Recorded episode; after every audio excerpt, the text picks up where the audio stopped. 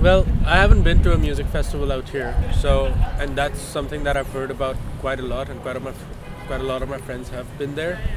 But over the last few years, I've been at school, so I haven't gotten the chance to go. This year, I was looking forward to it, but now it sucks. Oh, I'm just wondering if it's because someone died at Pemberton last year.